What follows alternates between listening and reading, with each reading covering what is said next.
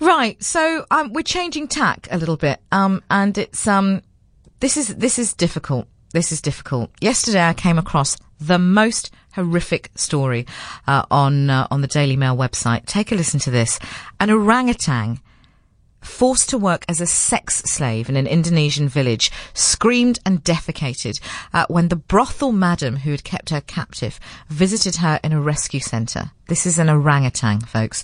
Uh, Pony, who is uh, an endangered Bornean orangutan, was discovered in February 2003 uh, inside a, darkened room in the village of Kareng Pangi, uh, chained to a wall and lying on a mattress. Uh, and she had been abhorrently exploited uh, by local palm oil farmers who would come to the village and pay, and this is extraordinary, 40 rand to have sex with her. Uh, now, uh, Michelle Desai uh, is uh, Desilets, sorry, is the director of the Orangutan Land Trust and uh, joins us on the line now to tell us how Pony is doing 15 years later and also to talk about the work that her, her organisation is doing uh, in supporting the conservation of orangutans and their hab- habitat. Michelle, welcome to Late Nights on Cape Talk. Great to have you uh, joining us on the line from the UK. Uh, now, uh, I found out uh, about you through this this shocking story in the Daily Mail uh, a couple of days ago uh, regarding an orangutan called Pony, and I briefly mentioned in the intro there the, her her story. Um, in terms of how how common it is, and I don't just mean in that very specific specific incident, but but the mistreatment of orangutan. How how common is it, um, and and when was your organisation set up? All right. Um, well, it is um, unfortunately still quite common that there's there's you know very horrible things that are happening to orangutans. The case of Pony was a one-off to be used um, basically as a sex slave. We've not come across uh, another case of, of that ilk since the in the 15 years since she was rescued. So, thank goodness for that. Um, but Is she still alive, Michelle? Oh yes, yes, she's doing wonderfully. Yeah, oh. she's living on an island with seven other orangutans. She's not really releasable to the great wild, you know, vast forest, but mm. she lives in a very large forested uh, island in the mi- middle of a river and is oh. living predominantly independently. Incredible. And um, she's happy and healthy and bossy and has a great sense of humor and is is just the epitome of resiliency. How how long had um, she been in captivity for uh, and kept in those dreadful conditions? We, we think she must have been about six or seven when she was rescued. Right. Um, and it, you know, it, we can't say exactly when it was that she was, you know, captured. Mm, mm. But the fact that she was um, you know, in this situation and not acting like a wild orangutan in any way whatsoever sure. um, tells us that, that the situation must have been ongoing for quite some years. Yeah, yeah. So you say that um, a situation like like Pony's was was extreme and is not something that you've come across again, but d- no. just the, the widespread mistreatment of orangutans is is how prevalent?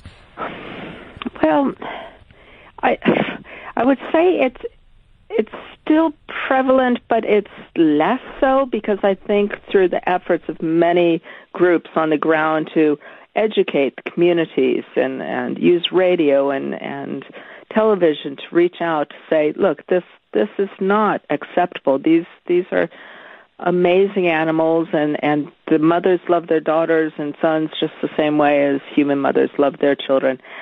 And and that's reaping some rewards because we, you know we've seen that the local community when when they know of an orangutan that's being held captive um, you know after some time began to report these things to us and say look my uncle has an orangutan. Can you go and rescue it?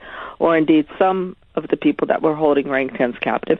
And not to say they were all cruel and horrible to them the mm. many of them loved them enormously. I mean how can you not love the most gorgeous baby animal on the planet is mm, is mm. an orangutan, um, and and they were just ill informed, uninformed about what that means. The fact that an orangutan grows up and becomes un, unmanageable, that they live for 50 years or more.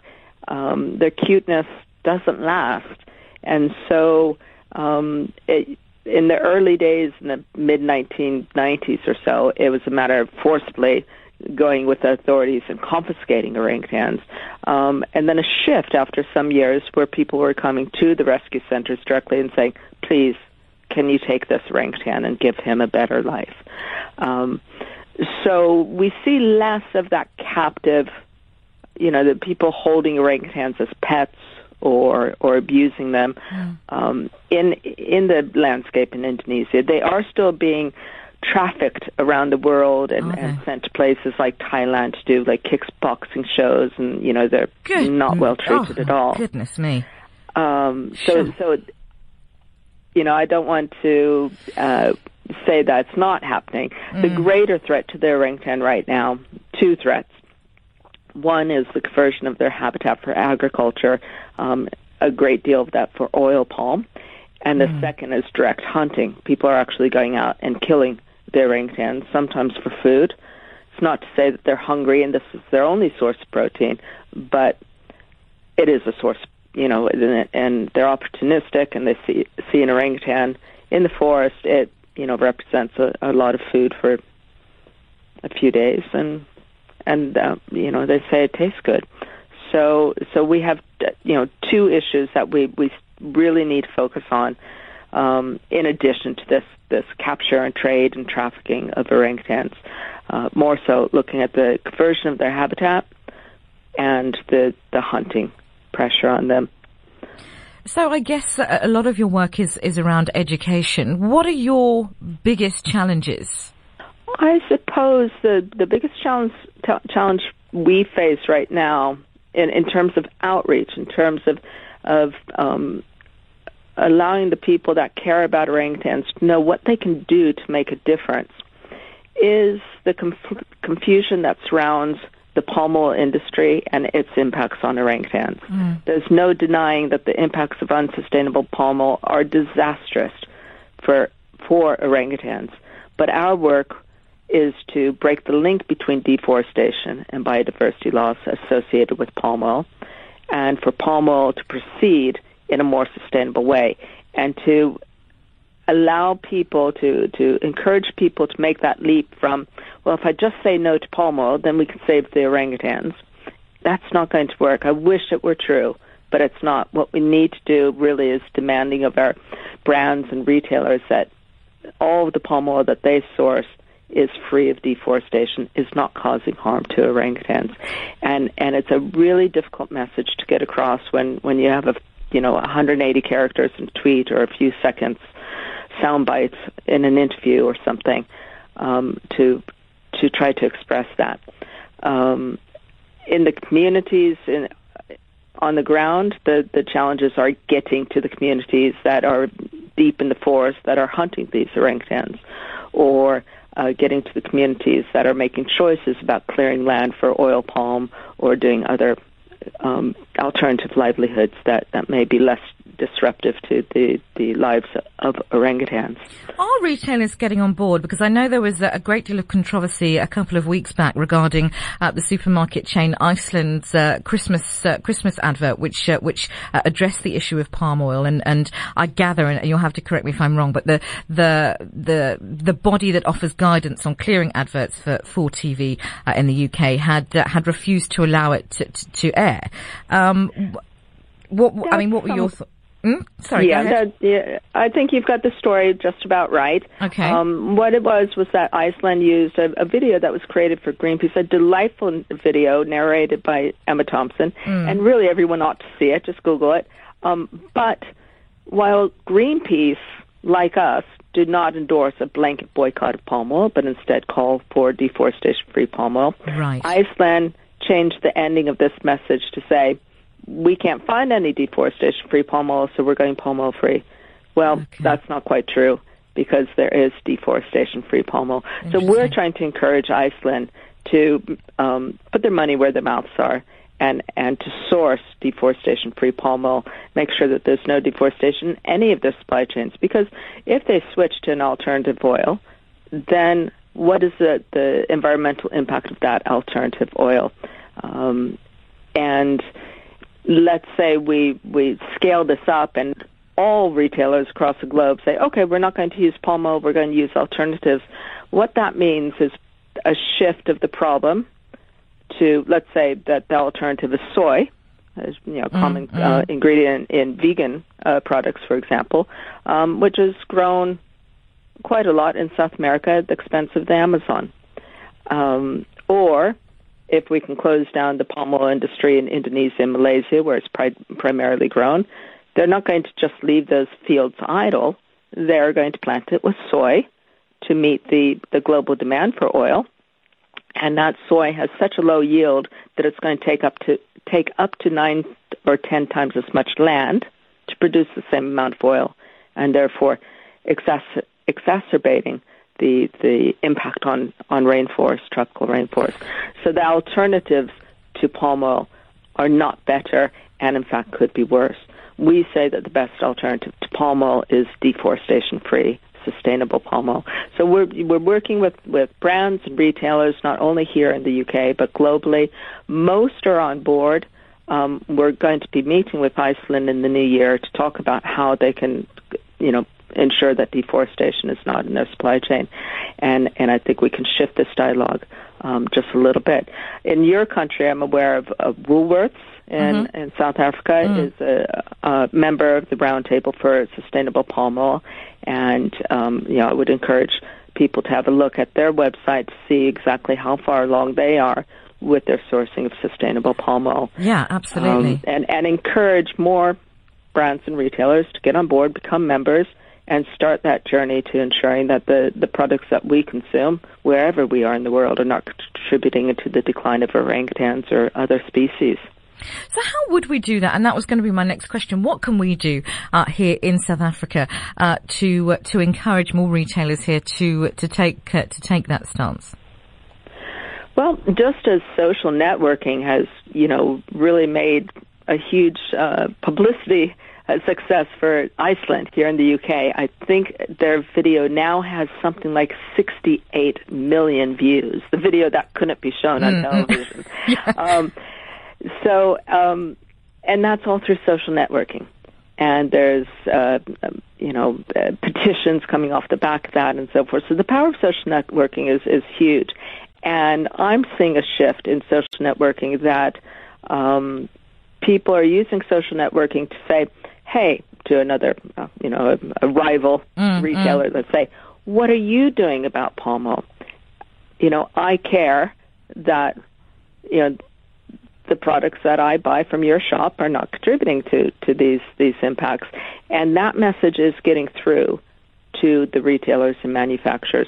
So I would say instead of spending six hours reading the labels on the back of every product in your weekly shop and trying to figure out whether it's sustainable or not, or whether it is in fact palm oil or another vegetable oil, um, take that time. Well, take a fraction of that time. Take one minute out of your day and send one tweet or a Facebook message uh, or whatever um, you know platform you you wish to use to communicate to those brands and retailers that this matters to you. That will go so much further than quietly, um, you know, putting a, a you know jar of Nutella back on the shelf. Yeah. Which, by the way, Nutella is very uh, progressive in their sustainable sourcing. So.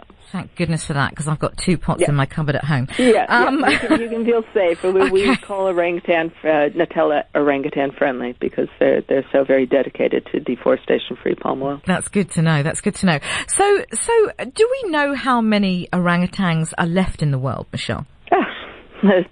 That's a wonderful question because every time the scientists go out and do another population study, they come up with different figures. Hmm. Um, and the figures um, appear to be rising, but that doesn't mean that there's a rise in the population. There's hmm. just better surveying techniques and uh, better detection techniques, and some previously unidentified populations have been identified mm-hmm. in the interim. They they haven't been magically breeding like rabbits overnight. Okay, um, so um, the numbers. Um, the estimates vary because it's very hard to get a specific. You count orangutans by counting nests in the t- tree right. canopies and so forth. So to get a really accurate figure, it's just a little bit hard to say. Um, less than a hundred thousand, I'd say about sixty, sixty thousand maybe if we're lucky um, across the different species. And that may sound like a lot, but they are critically endangered. Um, the three three species of orangutan. We recently identified a new and third um, species of orangutan, mm. of which there are only 800 uh, left. So wow. they are the rarest great ape species on the planet, the Tapanuli orangutan in Sumatra. Now they're threatened by um, a planned hydroelectric dam backed by Chinese bankers and we're doing all we can to to stop that in its tracks to to prevent the extinction of this species. I want to talk um, about. Uh, I just I wanted to ask you uh, about orangutans like Pony who are able to uh, now, uh, as we've heard, which is great, sort of live live uh, lives where they've been cared for and, and, looked after. What is the process of rehabilitating uh, an orangutan? I mean, how difficult? I mean, obviously, as we said, Pony's example was was extreme and and and the the trauma was evident, but how long would it take typically uh, for an animal to, to assimilate back into a, or to rehabilitate? A young orangutan, we're talking about eight eight to ten years mm. to do this. If if you imagine an orangutan spends that much time with its mother in the wild, learning everything it needs. Does it really? Ten mother. years. Well, about nine years at, at the most, Extraordinary. Um, depending on what part of the, the region you're talking about. So, mm. um, but we're not as good teachers as as orangutan mothers, no. and uh, we can't climb quite as high in the trees. What we can't, you know, we you could say we teach them how to be wild, but that's not really accurate. We give them opportunities to learn how to be wild. Mm. So we present them with termite mounds, and we demonstrate how you might uh, fashion a, a fishing stick to to get the termites out, and and where to find them, or how to be afraid of a snake, well, how to react. You know, we throw a a rubber snake onto the ground when they're not looking, and then all the babysitters who look after them, um, the baby orangutan starts screaming and picking up all the babies and climbing up trees and throwing sticks at at the snake to demonstrate that is the response does you should work? make. It does. Except for he's got a very clever. There's one very clever orangutan called Cassie. She was uh, made famous in Orangutan Diary, a series by on the BBC, mm. um, where she she just walked up to her and said, "Come on, you guys, this is fake. this is Trevor." started flicking around and ruined the lesson entirely. um, so some are too wise for their own good. Mm. Um, and some don't learn the lesson. We we did lose um, one orangutan to snake bite, mm. um, so we we presume that perhaps he he didn't quite pick up. Yeah, he wasn't really attentive in that lesson. Um, so yeah, you know, it, it's going to depend on how much time they they spent in the wild before they were orphaned and, and became captive, how much wild learning um, they were able to do. But if they've come in very young, it's starting from scratch, and it's a real challenge. And the process is is kind of like school children. They start with a nursery um, or baby school where the littlest ones get all the, the love and attention that they could possibly need from their babysitters. And there's little tiny climbing frames and little tiny trees for them to test their their skills out on. And as they grow bigger, they go into forest school one and forest school two with, and they progress up the classes, you know, depending on how well they do with their lessons and their temperament and how well they make friends.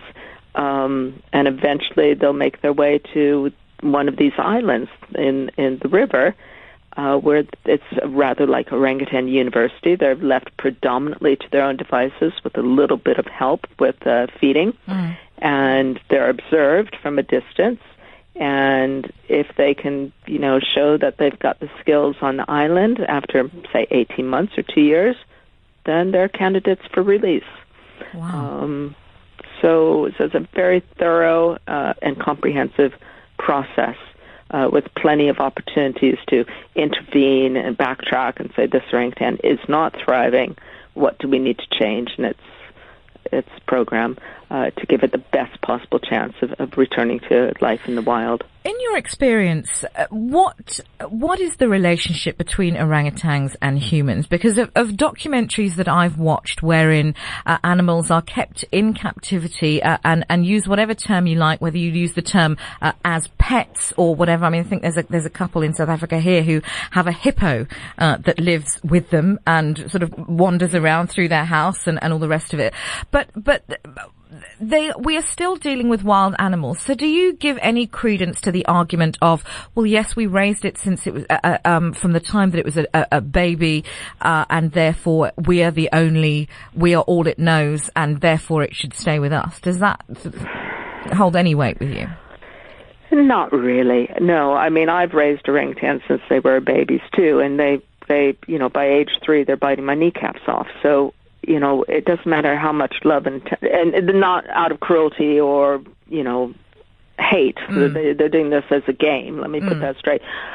A little bit older, they can become quite dangerous. Yeah. And um, no, they they simply do not make good pets, and and it's it's a welfare issue for for the animal. Yeah. The the the animal needs its space. It, it likes to be in high spaces. It likes to move about. It likes to explore its world. If you limit it to an, enclo- an enclosure, a cage, or even a house, um, there's not enough to engage its very quizzical mind and, and its need for, for exercise and movement. And um, luckily in Indonesia and Malaysia, it is illegal to own orangutans. Mm. Um, it's a little bit hard to get enforcement of that law, um, but it is illegal. And uh, no, I, I would not encourage any, the keeping of any primate, monkey mm, mm. or ape, um, as a pet on both the grounds of it's dangerous to the owner, um, and it's just not in the best interest of the animal whatsoever. The primates do not make good pets.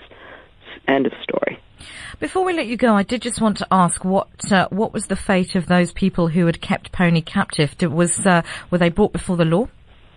No, um, it, it, was quite a long time ago. As I said, mm. enforcement of the law is very lax mm. in these regions. It was especially lax in those early years of, of the project existing. Um, hundreds of orangutans were rescued from these captive situations, and not a single um, prosecution hmm. uh, took place. Uh, more recently, there have been a couple of court cases against individuals trading orangutans in Indonesia, um, where they were uh, seriously fined and imprisoned. Uh, but that these are new, more recent developments. So hopefully, if we can encourage more um, you know, enforcement of the law that would be a, becoming a deterrent to these crimes. Mm-hmm. I, I know in Africa there's some really great organizations that are working um, at that level to, you know, represent wildlife in, in courts of law and and you know get trafficker, traffickers of wildlife and parts of wildlife um, to be jailed uh, for for their crimes and and it's you know bearing a lot of fruit after many years of working on, uh, on that issue. Mm, mm. The website is forestfororangutans.org. And Michelle, it's been a real pleasure to have you on the show and absolutely fascinating stuff. Thanks ever so much for your time. Okay, thank you.